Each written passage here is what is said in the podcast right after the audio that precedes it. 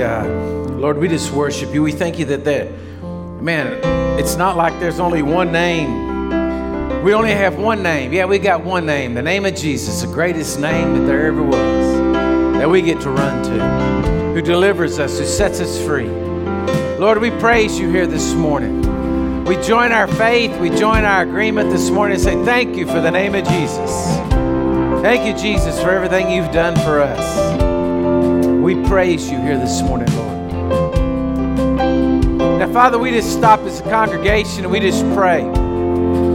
We pray for people this morning, those that we know, those that are sick, those that are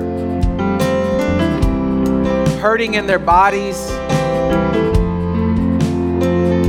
We just lift them up to you, Lord, right now, and just thank you for the name of Jesus that brings about healing in their bodies. Lord, we just lift them up. Become intercessors for them right now and declare the name of Jesus over their lives, healing into their bodies, setting them free from sickness and disease right now in Jesus' name.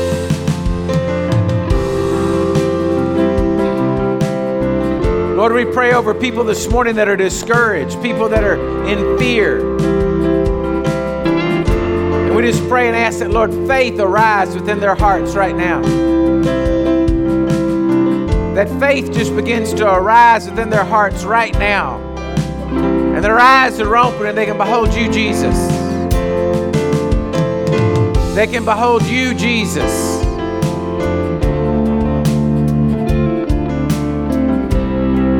And their darkness is dispelled.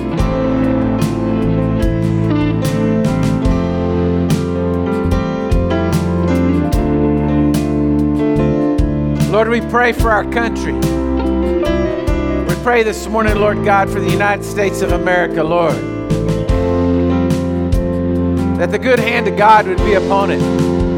That revival would break out in this land. That people would turn their hearts to you. The Lord, they'd see the errors of their ways and they would turn to you, O Lord God. They would turn to you, O Lord God.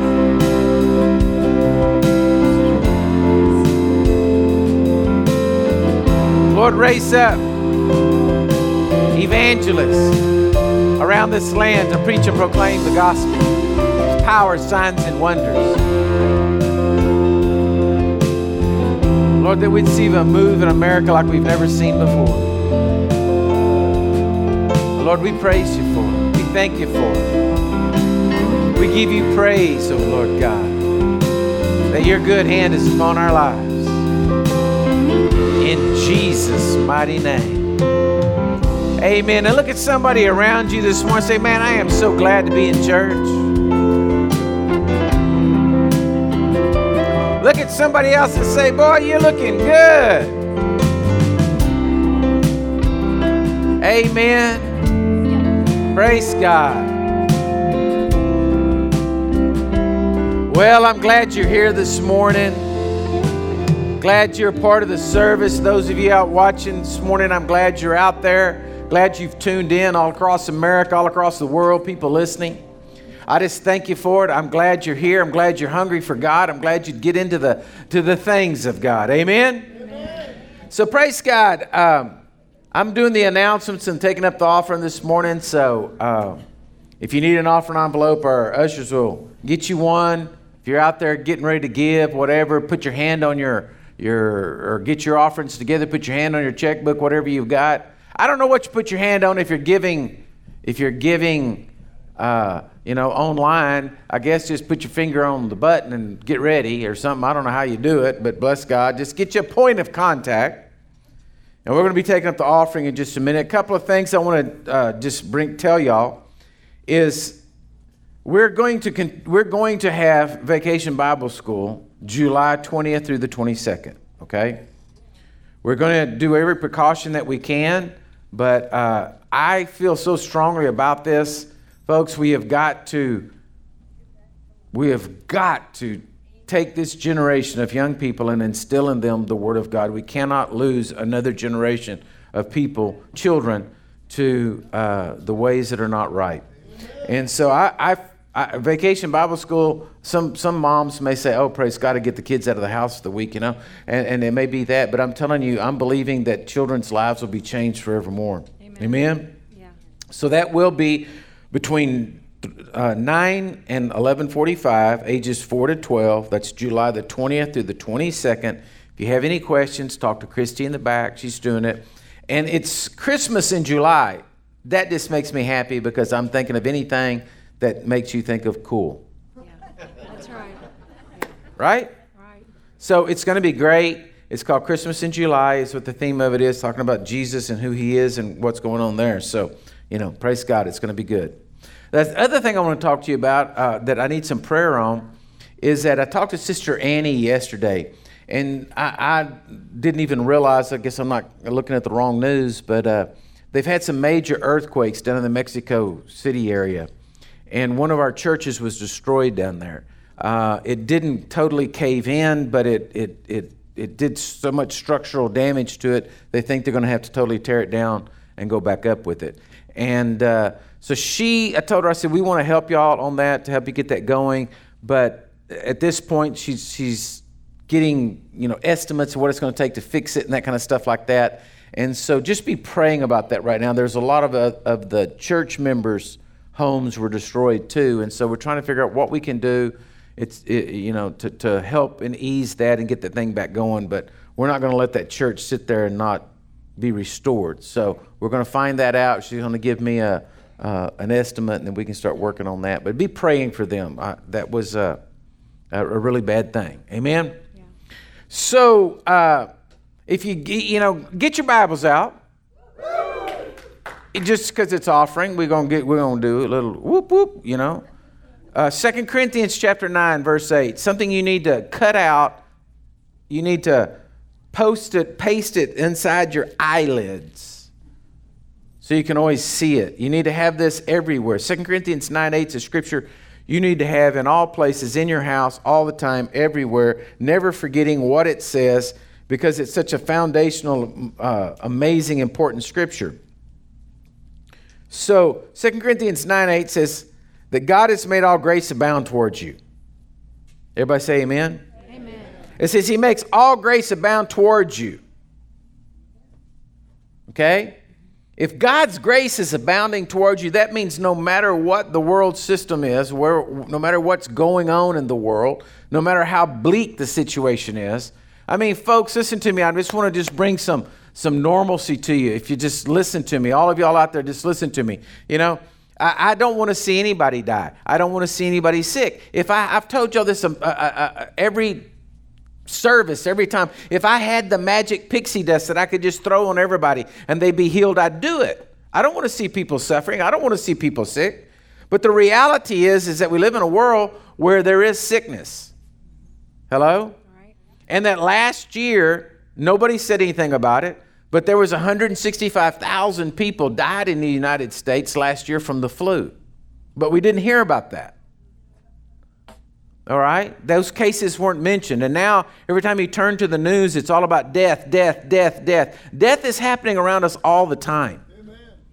Do you hear what I'm saying? Death is happening around us all the time. People dying of cancer, people, people out there that don't know Jesus. Okay? The, the, the, the major thing going on here is that you've got to look at the scripture, you have to look at the word. God is able to make all grace abound towards you. Amen. The world says we're going down, but I say we're going up. Hallelujah. Hello? The world says it's the, you know, it's the end of the world, it's the apocalypse. And I'm telling you, the word of God says that you're going to prosper and you're going to go forward. Because God's able to make all grace abound towards you that you always have all sufficiency in all things. How are you going to get away from that scripture? How are you going to say, well, that's a mistranslation? That's just not quite right. Uh, you know, how you, it's what it says. You're going to have all sufficiency in all things. Oh, and that you may have an abundance for every good work. Wow. God says, I want you to have more than you need to supply all of your needs so that you have an abundance. Everybody say abundance. abundance. How much is an abundance? Better, more than you got, right? Abundance is a bunch. Somebody said to me the other day, they said, man, they had tomato bushes, just tomatoes everywhere. Tomatoes have just run out their ears. They got tomatoes everywhere. Got man, they've cut tomatoes, put tomatoes up, put this, did that. Guys got tomatoes everywhere, giving them away, just trying to get rid of tomatoes. That sounds to me like an abundance. You got more than you can use. You can't pickle them. You can't can them. You got, got them up. You're, everything's full. The pantry's full. Everything's full. Fridge is full. Everything's full. And you're giving them away. That is an abundance. Well, that's what the scripture says. God wants to make all grace abound to you. That you have all sufficiency in all things and an abundance for every good work. Amen? And so I just praise, you know, God that for Living Waters Church, you, you, you folks have got hold of this scripture. We've given and done rescued orphans in, in Guatemala for years. In Kenya, we got things going on. We're working in Mexico like that. Somebody's churches broke down. We're going to fix it. That's just the bottom line. We're going because we, we have we're people that have abundance, right? right? You say, "Well, I don't have abundance." What compared to what? Listen to me. If you know Jesus and He's your Lord and Savior, man, you're already got an abundance. Right. All right. So anyway, praise God. Do not let the bad news get you down. Start looking at the good news. Amen. So put your hand over your offering. Let me pray over it. Father, I just thank you today. I praise you, Lord God, for abundance. You are the God of abundance. You are the God who supplies abundance. You are the God who makes things happen when you can't even imagine what's going on. And so, Lord, I praise you for it. I thank you for it, for blessing the hands that are giving. I thank you for blessing their offerings, blessing their business, and just doing miraculous things for people in Jesus' mighty name. Amen. Amen.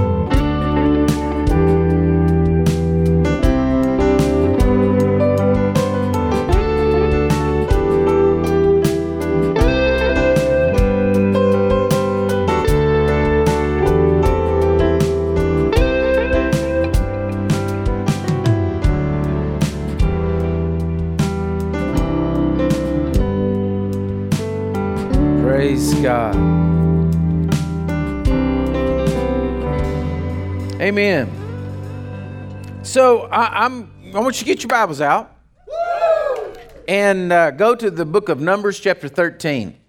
Now, last week I gave you Numbers 13 to be a part of your reading plan, the plan. And then this week's chapter is Numbers 14. But as I was going through this, I, I just felt the Spirit of God tell me to preach this. And so I'm preaching out of Numbers 13 and 14 today. So I want you to continue to read it look at it all week, get it down in your hearts. But I am just excited to preach this this morning. Numbers 13 and 14, what's going on in the world right now? I'm telling you. It may have been thousands of years ago that this actually took place, but it's happening today. It's happening in everybody's lives. The title of this message today is Victim Mentality. And so I want to start reading Numbers 13 1. It says, The Lord spoke to Moses, saying, Send men out to spy out the land of Canaan, which I'm giving to the children of Israel. From each tribe of their fathers you shall send out a man, every one a leader among them. So Moses sent them out from the wilderness of Paran, according to the command of the Lord, all of them who were heads of the children of Israel. Now, let me set the stage here for just a second. Okay, so so God did 10 major miracles to deliver Egypt deliver Israel from the hand of Egypt, right?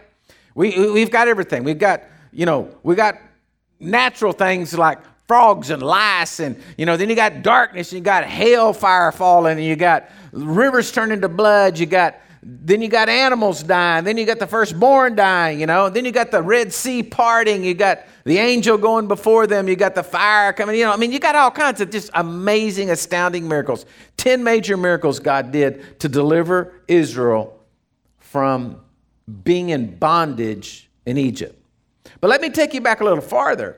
If you go back a little farther and you, you're, you're reading, you, you see that there was this guy named Joseph, right? Out of Genesis 37. Guy named Joseph who, whose brothers get mad at him, hate him, take him and throw him in a pit. Then they end up selling him and they tell the father that he's dead. Y'all with me? Remember the story? Joseph ends up in Egypt in the worst of conditions, lied about, could have been a victim. Hello? Could have been whining all the time. He could have missed God by sitting around talking about, my brothers did this to me. My brothers didn't love me. My brothers threw me in the pit. My brothers sold me. Potiphar's wife, that old hussy, got me thrown in jail.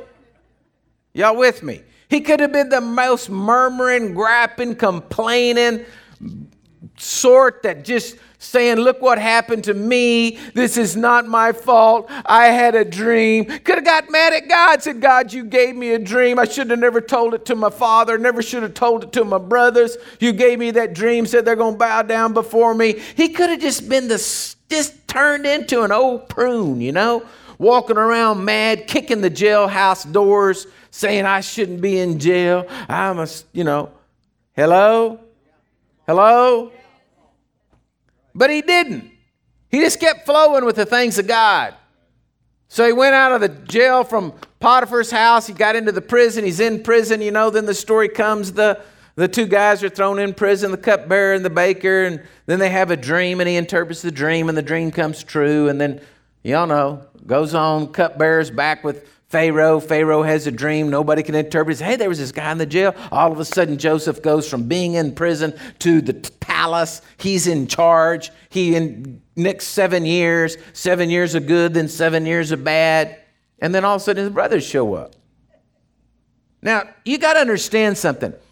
Joseph got so blessed God took him through all the things he went through, all the torment, all the pain, all that. He got so blessed. He is literally second in command of all of the, the wealthiest land of the day. He's been given the, the, the best lands. He's been given the, all the place where the priests were. He's got the wealthiest. He is wealthy. He got wealth dripping off of him. All right? If he says off with their head, off is, the, is their head. He's in charge. And then his brothers come. Oh, man. If he would have been full of victim mentality, Joseph right then would have turned and said, he would have got up there and gloated and said, I t- yeah, remember the dream I had, boys? Grabbed him by the scuff and said, Remember the dream I had? Shake my mic off here. Are y'all with me? He could have so easily been angry. Somebody's gonna pay me. Hide for what you did to me. But he didn't. He, I think he toyed with them a little, right? Had a little fun with it. But then he ends up weeping before them, saying, I'm Joseph. I'm here. I see what God's plan was. I see the gift of God in my life that I've went through what I went through to be here at this time in this place to deliver you to the place that now you can be rescued from the drought that's coming upon the land and not be destroyed. So Joseph saves his father, saves his family, saves his heritage, saved everything, right? Because he wasn't a victim. Do you hear what I'm saying? He did not get victim mentality. He wasn't angry and sore at his brothers for what they did to him. And God used him, he delivered them. All right.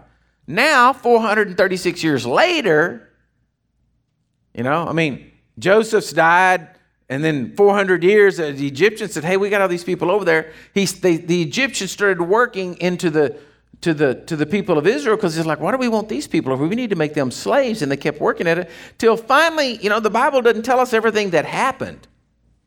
Hear me now. Doesn't tell them everything that happened, but somehow they went from being rulers of the land in charge of Pharaoh's flocks and all the livestock of the land, because Pharaoh owned it all, to becoming slaves making bricks. And I can tell you how they did it.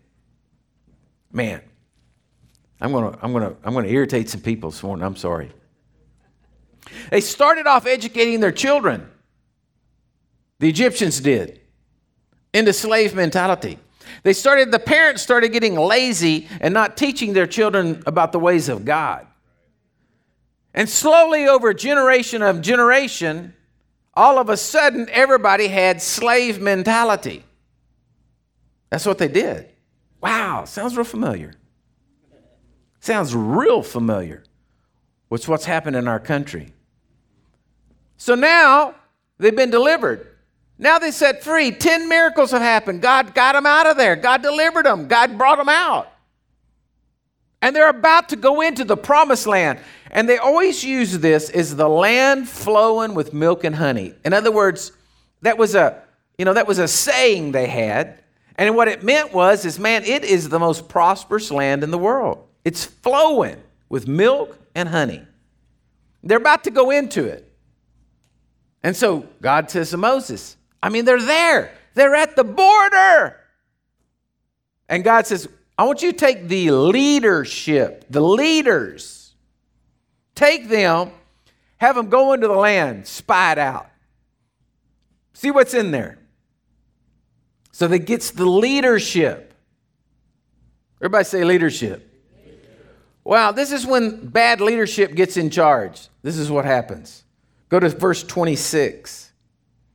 Now they departed, they came back, and Moses and Aaron and all the congregation, all the children of Israel in the wilderness of, of Paran and uh, Kadesh, they brought back the word to them, and all the congregation showed them all the fruit of the land. Then they told them, said, We went to the land where you sent us. It truly flows with milk and honey. And this is its fruit. They got this big, giant, you know, grapes the size of soccer balls hanging on this pole, right? Say, look how big this thing is.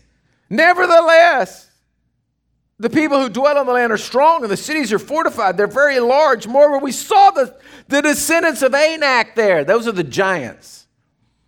The Amalekites dwell in the land of the south. The Hittites, the Jebusites, the Amorites that dwell in the, in the mountains. And Canaanites dwell by the sea along the banks of the Jordan. Then Caleb quieted the people. Caleb quieted the people before Moses. He said, Let us go up at once and take possession, for we are well able to overcome it. But the men who had gone up with him, so that's the leaders, said, We're not able to go up against these people, for they are stronger than we are. And they gave the children of Israel a bad report of the land in which they had spied out, saying, The land through which we have gone is spies the land and devours its inhabitants. What? He said, The land it devours their inhabitants. And all the people who we saw are men of great stature. All the people we saw, the Jebusites weren't, the, the uh, Amalekites weren't, those, the Ite families weren't the giants. You see how they're getting it blown out of proportion? You see how they're just looking and whipping it up and saying it's worse than it is? Wow! Is this like going on today, folks? There we saw the giants, the descendants of Anak came from the giants, and that we were like grasshoppers in our own sight. So we were in theirs. They said, Man, this land, it's great, it's beautiful, it's good. The promised land's good, but oh man, there's giants, there's giants everywhere. It, the land devours the people. Are they blowing it out of proportion? Where, except for Caleb and Joshua, if these people would have known their history, all the, all the Ite families, the family of Ites, the Amalekites, Ites, Ites, Ites, Ites, all the Ites, they were sons of Ishmael. The covenant was not with Ishmael, the covenant was with Isaac. Why did they not rise up and say, Yeah, those are our distant cousins and God wasn't with them? He didn't promise them this, and we're the ones that are God's promised people. Why didn't they do that? Why didn't they remember their history and say, no, no, God's hands on us? Oh, why didn't they remember just the recent 10 great, big, giant miracles that happened in their life? Why did they think that the Amalekites are stronger than the Egyptians? If God could deliver them from the Egyptians, why couldn't He deliver them from the Amalekites? Man, I'm preaching good. The reason why they couldn't was because they saw themselves, he said it, they saw themselves like grasshoppers. They saw that they had no power, no ability. They saw that they had nothing. And they said, Who are we to go against these people? They had this slave mentality in them that kept them back from going and being who they were called to be and going into the promised land. It was slave mentality. How did they get it? Because the Egyptians taught it to them through generations of their children until they believed it. In slave mentality is always the problem is caused by someone else. It's always their fault. Oh, it could never be my fault. Slave mentality is not something that's just about racism or something like this. No, no, no. Slave mentality comes about in your own brain, in your own thinking. When you see yourself as everybody else has caused your problem, your life would be great if it wasn't for that other person. Wait a minute, you just made yourself a slave to them. Well, it wouldn't have, because that wouldn't have happened in my life if this, if they wouldn't have done this. Well, let me tell you what. God called you to be an overcomer and a conqueror. God called you to take His word and go out there and defeat the enemy. God called you to go out there and no matter what trial or tribulation you come through this day, huh? That through His power, through His ability, through faith in Him, you're going to overcome and you're going to conquer. And you're going to go on. I've always said, I wish I'd have been born, born taller. But I'm not. My genes put me this size. Had I been born taller, I, I may have been in prison. I don't know. But I'm just saying, you know, I, I, I, I just, that, that's things that, that's out of my control. So am I going to sit around and be a victim? Or am I going to be a man of God of faith no matter what happens, no matter what goes on, and I'm going to go on and believe God to change my surroundings and my situations? Victim mentality keeps you a slave. Last Wednesday night, the last two Wednesday nights, Dr. Brown has preached for me.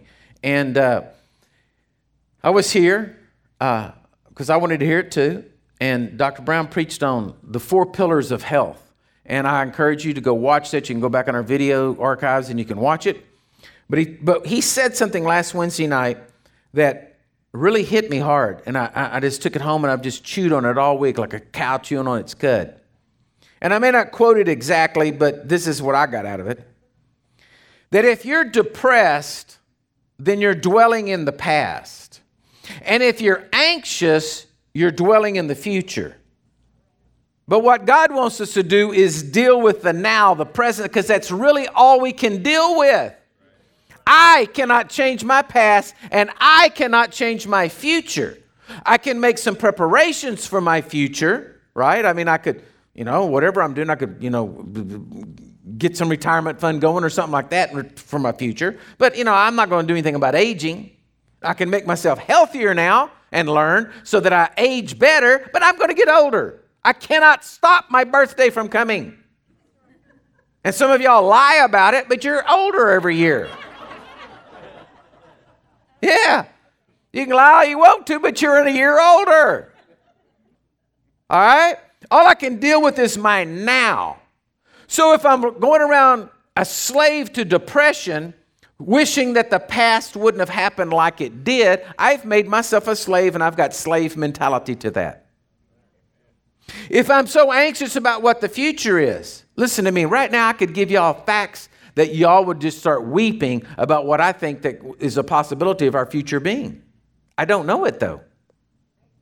I don't know. I'm not in charge of the future. God's in charge of the future. But I could tell you some things, paint you some pictures right now that y'all would leave so depressed and say, Oh, Jesus, Lord Jesus, come. Come on, Lord Jesus. All right? But what I'm telling you is I can't deal with that. I, I, I can't deal with that, the future, other than trying to stay healthy, trying to handle my finances in such a way that I have some. And how do we even know that that's going to take place? Inflation could super escalate and take every bounce of finances you ever had. Okay? I really can't control that. Hello? I can only deal with the now, the present. And I have to stop and say, wait, wait, wait, wait, whoa, you shut up and you shut up. God, what do you want me to do now? If you do that and make God the center of your life, you're no longer a slave, to your mentality. You become a servant of God. I don't want God to look over the throne of heaven and say, Well, I'd like to use Robert right now, but he's got his tail all twisted up over there worrying about that.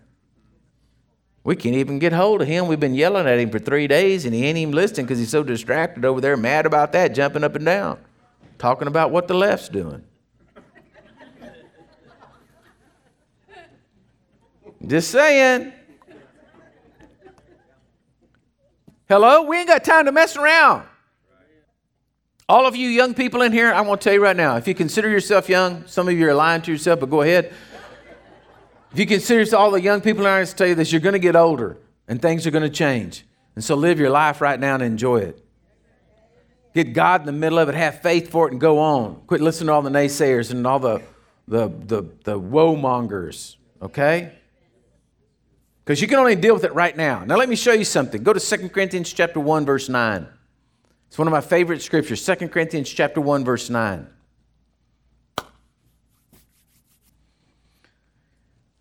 The Apostle Paul speaking, and he says to the church at Corinth, he says, Yes, we had the sentence of death in ourselves. Okay. now, the Apostle Paul was not an exaggerator. All right? And if he felt like he had the sentence of death in him, that meant whatever going on around him was pretty bad. All right?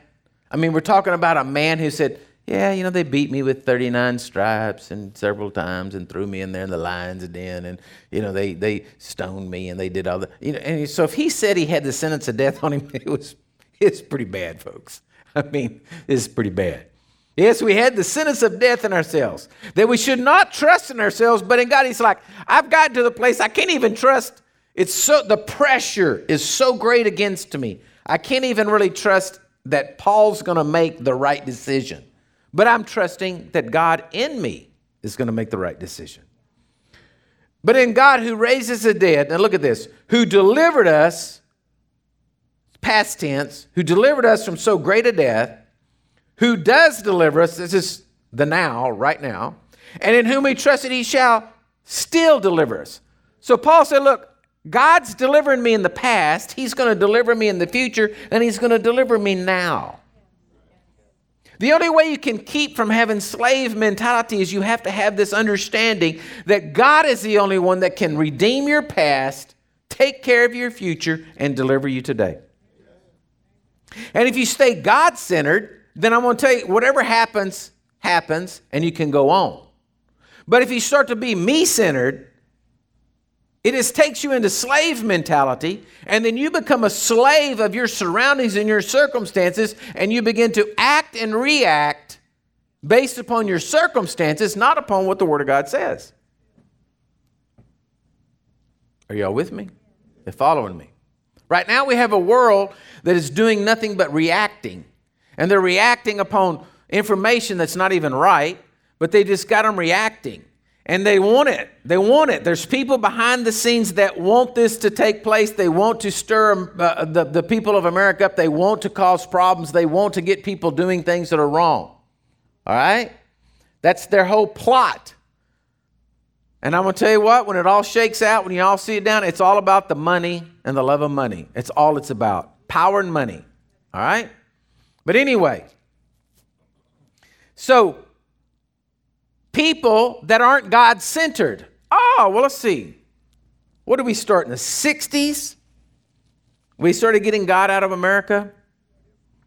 And then we, you know, had Roe versus Wade. Then we started doing all this. We started taking prayer out of public schools. Oh my gosh, get rid of the Ten Commandments. Don't let them be in the school.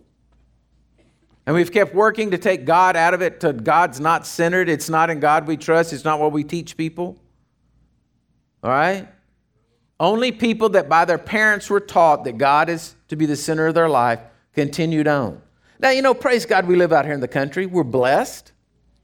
Okay? But the challenge that's going to come to us is because the city is going to figure out that, it, you know, the night light of the city is not where they want to live anymore. And so they're going to come to the country and they're going to be out here with us. Unless we put up some walls, gates down on the, the, the town, the, the road coming in, we're going to be stuck with them. But the garbage that they've been fed can't influence us. And we have to stand strong in what we know is the truth that God is the center of our life. And if they don't want to mess with God, the center of their life, well, then they're going to have to move on. I said it and I mean it. All right? Because we know we're the people. I'm preaching to the choir this morning. We're preaching to the I'm preaching to the people that are trying to get God in the center of their life and not get distracted and not get taken off and chasing squirrels around everywhere, but are standing right on the fact of the word of God. Amen. That's why y'all are here this morning. That's why we're looking back at this story. That's why we're at to examine our own hearts to say, have we gotten slave mentality somewhere? Are we living in slave mentality? Have we not had God in the center? Have we been living in the past? Have we been trying to be anxious for the future, depressed from the past, and not living mindfully in the now, right now, having God in the center of it? Now, listen to me. None of us are immune from this. I don't. You never come to this point. All of a sudden, you just you have arrived. Hello. You don't. Just you, you just you, I mean, you can test your faith by just going and reading the news, and then you know you're you're off. Right? I went and told my wife somewhere. I said, I don't know what I was thinking. I actually went and read some news this morning. What was I thinking? Now I've got to go outside and repent for all things of thought. Before I even get to praying over the church and the service and the everything else, I got to go get my heart clean because I'm all mad. Okay? It just happens to all of us. All right? Let's go to Numbers 14:1. This is the plan for this week, but let's start in 14:1. So let's read, follow the story on. So all the congregation lifted up their voice and they cried, and the people wept that night. And all the children of Israel complained against Moses and Aaron. the whole congregation said to them, "If you had only, if we had only died in the land of Egypt." What? Or if we had, had died in this wilderness. Why? Look at this. Now they're mad at God. Why has the Lord brought us out of this land to fall by the sword, that our wives and our children should become victims? That's what New King James says victims. King James says fall prey. And if you look up that word fall prey, it means robbery, spoil. In other words, victims. Look at what the, is this what happening today? People ain't got no sense. Dumb as a box of rocks. They lifted up their voice and cried all night long. We can't go in. Caleb saying, Let's go in the land. Let's take it. God's with us. They cried all night. We can't do it. This we should have just died in Egypt. It'd have been better than us coming all the way out here. Oh, we would just died in the wilderness. Now we're going to go over there and become victims. You already were a victim. You were already living in slave mentality. Your victim mentality, you're already basically dead. You're just the walking dead. So they said to us, Let us select a leader and return to Egypt. Now, what pool of leadership are they picking from? Because Moses had already sent out all the leaders to spy out the land. They all came back with a bad report. So, who are they going to choose that's got any sense? And forgive me for saying this if it offends you, you know, then Prove me wrong. I say the leadership pull of what we're pulling out of in America is our problem. You can't get a better leader when you keep pulling out of the pool of the box of rocks. I want to tell y'all something. I'm just going to say it out loud. The reason why I love President Trump is because he irritates everybody on the left. and anybody that can irritate those people that much, I love it. So I, said, go for it, buddy. Do something else stupid. Just write, write something else out there. As long as they're irritated, I'm happy. That's not even sound wisdom, but I like it. Y'all hear me? I mean, I'm just saying, that's not even sound wisdom, but I'm just saying if it irritates them, go for it. So, this is why God has to be in the center of life. This is why we have to be training children in the ways of the Lord. This is the reason why we have to be having vacation Bible schools and Sunday schools and teaching our children. And parents have to be educating their children in the ways of God, what's true and what's right, what's right and what's wrong. Why we have to be doing this because if God's not in the center of our life, we have no leadership pull to pull from. But then this is why people don't want to change because they don't want to have to deal with their own mentality. Their mentalness and the way they think, they don't want to change it.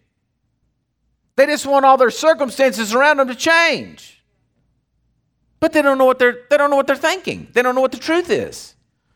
Oh, I wish it had been with me in the 90s to see the look on people's faces when we went into the to, to the Ukraine when they just got free from communism and the wall fell and what it looked like in people who have been oppressed by communism and the look on their faces of hope to just be there that their day was going to be better. I wish I could have seen that.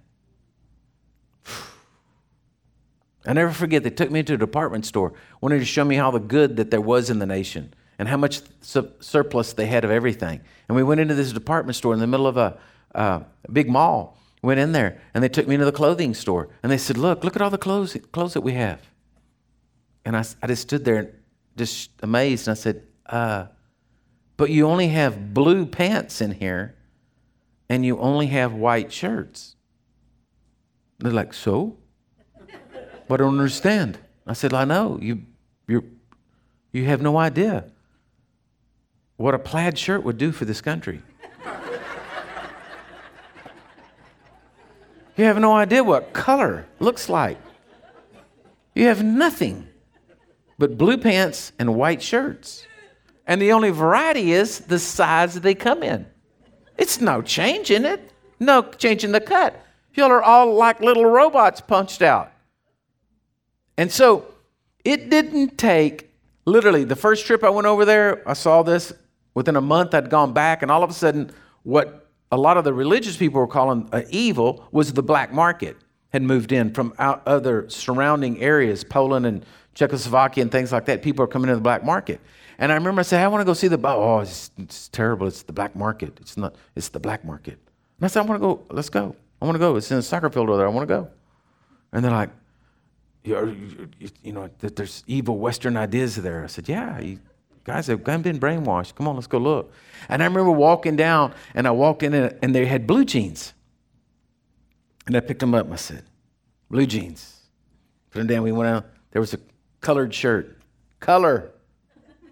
Color. There was a leather jacket. I picked it up. Leather jacket. Look at here. Boots. All don't have to wear the same shoes. Now, you may be calling this evil, but what I'm telling you is you have worked yourself into a place where everybody's just a little minion and there's a variety. There's, there's all kinds of great things out there. You've got to open up your mind and change. You cannot be living in slave mentality, victim mentality. So then look at verse 5, Numbers 14 5.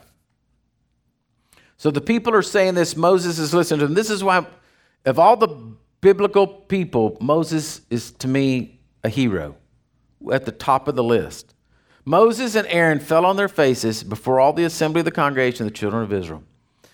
If Moses would not have interceded for the people right then, God would have killed every one of them right there. I don't know how, but he would have done it. Smoked them all right there because he already said he could build another nation out of Moses. And if I would have been Moses, I'd have thrown down my hands and just said, You people are the biggest bunch of stupid idiots I've ever seen in my life. Six million slave mentality, no good people. You don't even deserve to get in the promised land to eat some of these grapes and drink some of this milk and flowing honey.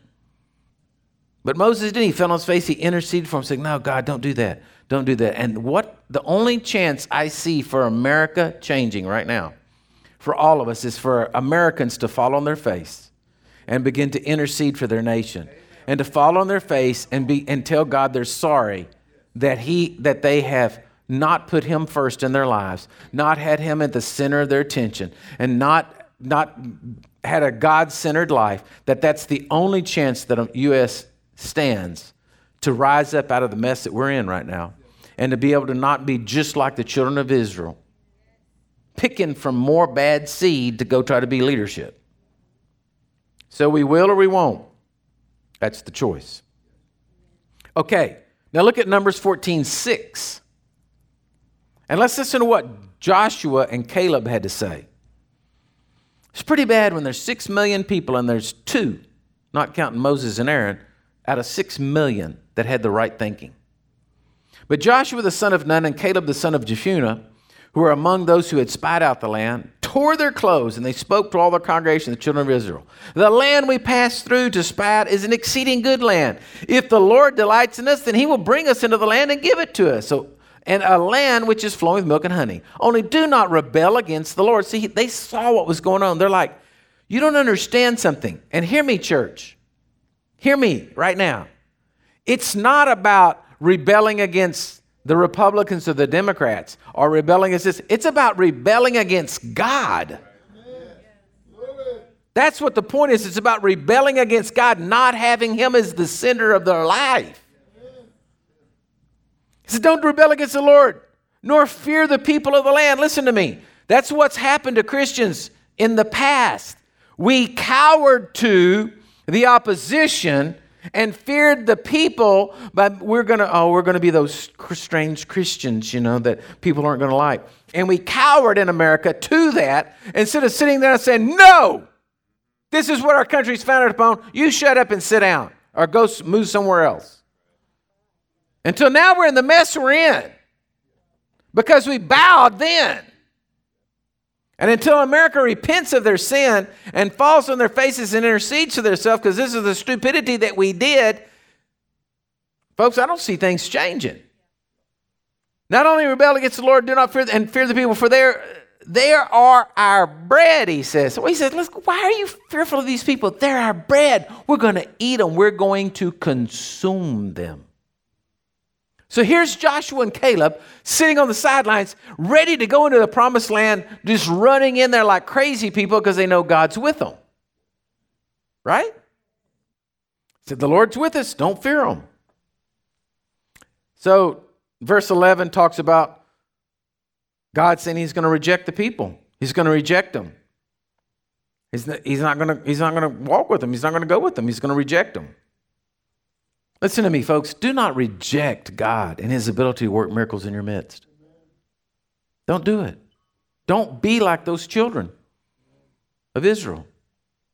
Do not reject God. Believe God right now that you are going to be a Joshua and a Caleb that there's going to be a different spirit on the inside of you, the Holy Spirit on the inside of you. Stand up in the midst of the face and say, Lord, I am not going to be oppressed. I'm not going to be run down. I'm not going to be put down. I'm going to be victorious. I'm going to walk in blessings of God. I'm going to walk in abundance because, God, you're with me.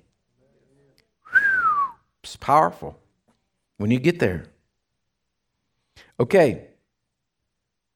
So if you go read, because I'm, I'm, I'm going along here kind of fast. But you just have to read it because Numbers 14 is your reading schedule this week. And verse 13 through 25 is where Moses, what he intercedes, and he intercedes to the Lord. And I think it's interesting because he's basically telling the Lord, Lord, uh, you don't really want to destroy the people because then you're going to look bad. I mean, it's kind of an unusual way to talk to the Lord. He's like, Lord, you're going to look bad, and then the Egyptians are going to say, Yeah, see, God couldn't even deal with those people and get them where they needed to be. And so you're going to look bad, God. So don't do it because we want you to be exalted and we don't want you to look bad. That was Moses' approach. It worked. All right? In a sense. Because God said, look down verse 30. He tells what he's going to do. He said, except for Caleb and the son of Jephunneh, or, the son of Jephunneh, and, and uh, Joshua the son of Nun, they're going to know by means enter the land which I swore that I will make you dwell in. But your little ones, whom you said would be victims, I will bring in, and they shall know the land which you have despised. As for you, your carcasses shall fall in the wilderness, and your sons shall be shepherds in the wilderness forty years, and bear the brunt of your infidelity, until your carcasses are consumed in the wilderness. According to the number of days in which you spied out the land, 40 days, each day you shall bear your guilt one year, namely 40 years, and you shall know that know my rejection. I, the Lord, have sworn this, I surely will do so to this evil generation who are gathered together against me in this wilderness. They shall be consumed and they shall die. You ever heard somebody say, Wow, I just seem to be going around the mountain again? Hello? Keep coming back to the same old situation, same old problem, whatever. Well, what God did is He said, Look, I'm going to have to raise up a generation that can believe me. Now, if you carry on, you read the story, and you get through all of that, you, you, you get over into the book of Kings, and uh, you know you see where the children of Israel did enter the promised land, but it was the other generation, and they came in and basically just took a map, laid it out, divided it up, chopped it up for the people who was going to get it, and Joshua let them in there, and they just took the land. No, no big deal, 40 years. But it took 40 years for them to raise up another generation that would understand. I don't know that we have 40 years to raise up another generation of believers to get America on track. I don't know. But I know that the principle is God raises up the children that He can teach them the ways that they should go so that then when they go into it, they're doing the right thing and can enter the promised land. All right? Now, an interesting thing happened. Now, this is what I'm going to tell y'all from, about this. It's kind of like Dr. Brown teaching on, on health. And you know, you could hurt yourself by saying, "Okay, I'm, you know, I'm going to go. I'm going to start exercising, so I'm going to go out today and run five miles." And you haven't been doing anything, you're going to hurt yourself. Hello. And depending on your age, you know, you're going to hurt yourself worse. And it's going to take you longer to recover to get over. You've got to start out and have some sense and do a steady, you know, increments and, and continue to go on up. Well, the children of Israel, eh, you find this is this is the last verse, Numbers 14, 39. I want to show you this. It says, And Moses told, told these words to all the children of Israel, and all the people mourned greatly. And they rose up early in the morning and went out to the top of the mountain, saying, Here we are, we will go up to the place in which the Lord has promised, for we have sinned. What? They're just trying to get a leader to get them back to Egypt. And now all of a sudden they're just in a whim. They're running up to the top of the mountain and saying, Okay, Lord, here we are. We see we're wrong. We sinned. Uh, what? And Moses says, Why do you why do you transgress the command of the Lord? For this will not succeed. Do not do not go up, lest you be defeated in your in, uh, by your enemies. For the Lord is not among you. So in other words, God says, look, this is, the, this is what's going to happen. Your children will get to go into the promised land. You're not going to get to. You're going to wander 40 years in the wilderness. And so they said, well, we don't like that decision. we don't want to adhere to that. Okay, well, let's just go charge up there and t- take on the Amalekites. Right?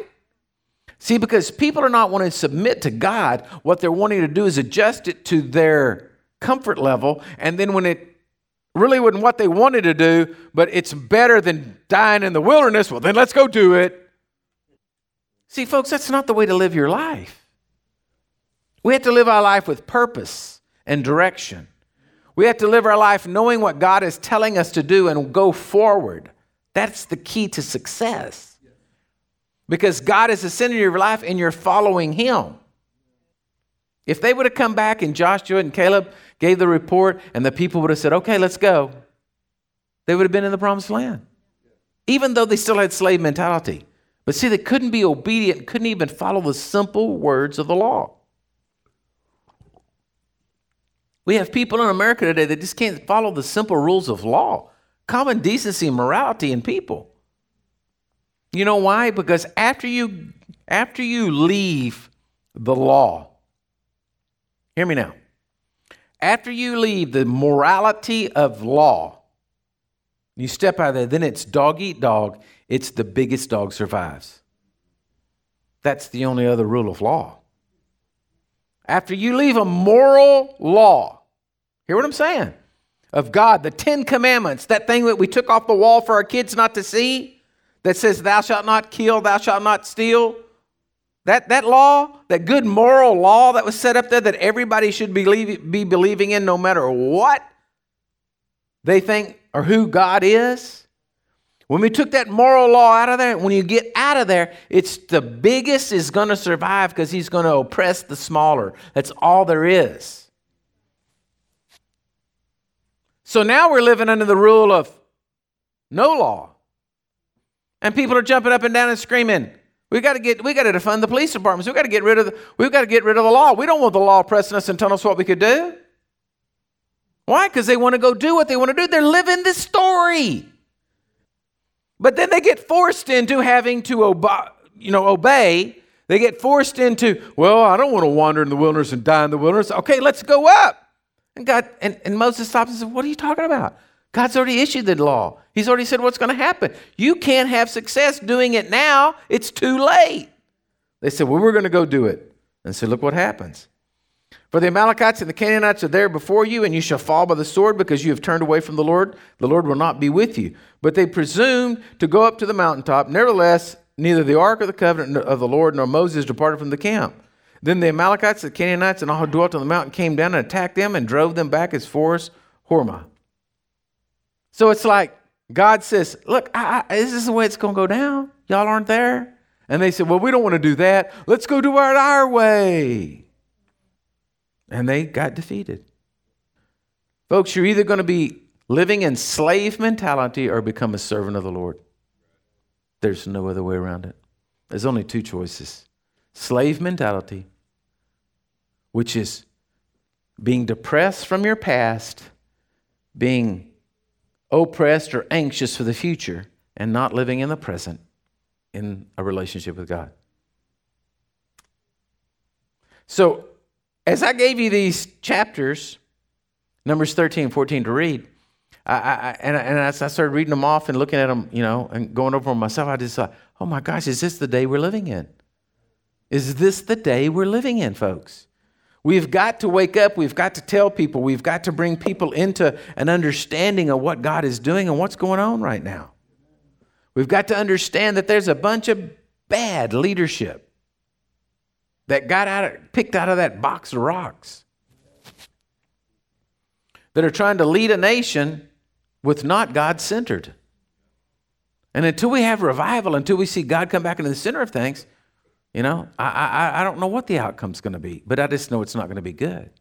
But I can tell y'all and everyone out there listening and watching this broadcast, if you're willing, and so many of you have, but if you're willing to make God the center of your life, and you want to know what His Word is, and you want to know what His promises, then as we live for Him, I can't guarantee what your surroundings are going to be like, but I can tell you that even God provided in the wilderness when they wandered all the food, all they needed to eat, all they needed to drink. Their clothes did not wear out. They still had prosperity even in the middle of wandering in the wilderness because they had sinned. And I'm telling you, I don't know exactly how all our surroundings are going to look, but I just know this I'm not going down, I'm going up. I'm going to be victorious and I'm going to be successful and I'm going to be an overcomer. I'm going to lead my family. I'm going to guide my family. I'm going to continue to take people down the road towards glory land. And I don't know what, if it's going to be easy, comfortable, hard, difficult, you know, but I can just tell you this the gospel will not be stopped. And God will not be stopped. And so if you want to make a choice today to be God centered with it, I want to pray with you here in just a minute. I want to pray with everybody in here and everybody the, uh, that's watching on the broadcast. But listen to me, if you're out there and you're watching the broadcast today, or if you're in here and you've never made Jesus Christ the Lord and Savior of your life, well, then now's a real good time to do that. It's not too late because even in the story of the parable Jesus told about the workers hired, he hired some that worked all day long, and then the others he hired the last hour, but they all got paid the same. So listen to me, it's never too late to come into the kingdom of God. It's never too late to have your sins forgiven. But all you have to do, according to Romans chapter 10, verse 9, is confess with your mouth and believe in your heart, and Jesus Christ is your Lord and Savior. Now, that's not some kind of religious thing you're going to get into. That means that inside of your heart, you truly mean it. You are, for, you are sorry for your sins and the way you've been living your life, and you want to change. That's the kind of prayer that brings salvation in your life. I want to ask my, I have prayer team people, if y'all would come up uh, here today and just be here at the front to pray with people. But listen to me. I want to ask everybody just to stand up if you would. Wherever you are, you can cry out upon the name of Jesus, and the Bible said you'll be saved. And right here, I just want to, I want to pray for everybody in here and everybody over there because I'm not the judge of your hearts. I do not have the heart meter. I am only the preacher. But if you've been wondering what to do or wondering what, what's taking place, listen, be secure right now that God will deliver you today. And then don't worry about tomorrow. Tomorrow, He'll deliver you today. Hello? And then you know what? The next day will be now. And then God will deliver you in that day. But I do feel like that some of you, that I just said that about deliverance from the past, deliverance today, and deliverance for your future. Some of you have been depressed because of worrying about your past, and you've been anxious worrying about the future. And I want to pray for you that the peace of God will come upon your hearts, and the peace of God will be here with you because you can get focused back into the now, the present time. and let God deal with you now. And then let God deliver you from the past. Don't be a slave. Let Him deliver you from the anxiousness of the future. Don't get into slave mentality. Amen? So let me pray for you. Father, right now, we just come before you and we just declare, Lord, we do not want to be slaves. We do not want to be slaves in our minds, slaves to the, the to the ways of the world. Lord, we want to be God centered. We believe, Lord God, today that you can deliver us from our past. Lord, those that have been depressed because of mistakes they've made in the past, I pray today that they be delivered, O oh God. That by the power of the Holy Spirit, that they be delivered supernaturally from that and to see, Lord, that there's a bright future for them. Lord, those that are anxious in what's coming into the future and the storms that looks like on the horizons, Lord, I just pray right now that, that that anxiousness goes, that they get centered on today and get their relationship right with you today so that you are the God who takes care of us in the future. So, Lord, peace comes over the hearts of the people. I pray right now for each and every person, Lord, that peace begins to come into their hearts and they begin to get centered and focused on you and walk with you and delivered from their slave mentality. So, Lord, bless us. Lord, let that generation rise up in our midst. Let that generation rise up in our midst, Lord, that are great leaders that can choose and lead this nation in the right direction. And Lord, I praise you for it. I thank you for it, Lord. Your hand of blessing be upon each and every one. In Jesus' mighty name. Amen and amen. We're here up front to pray with you if you need it. God bless you, church. Glad you tuned in today.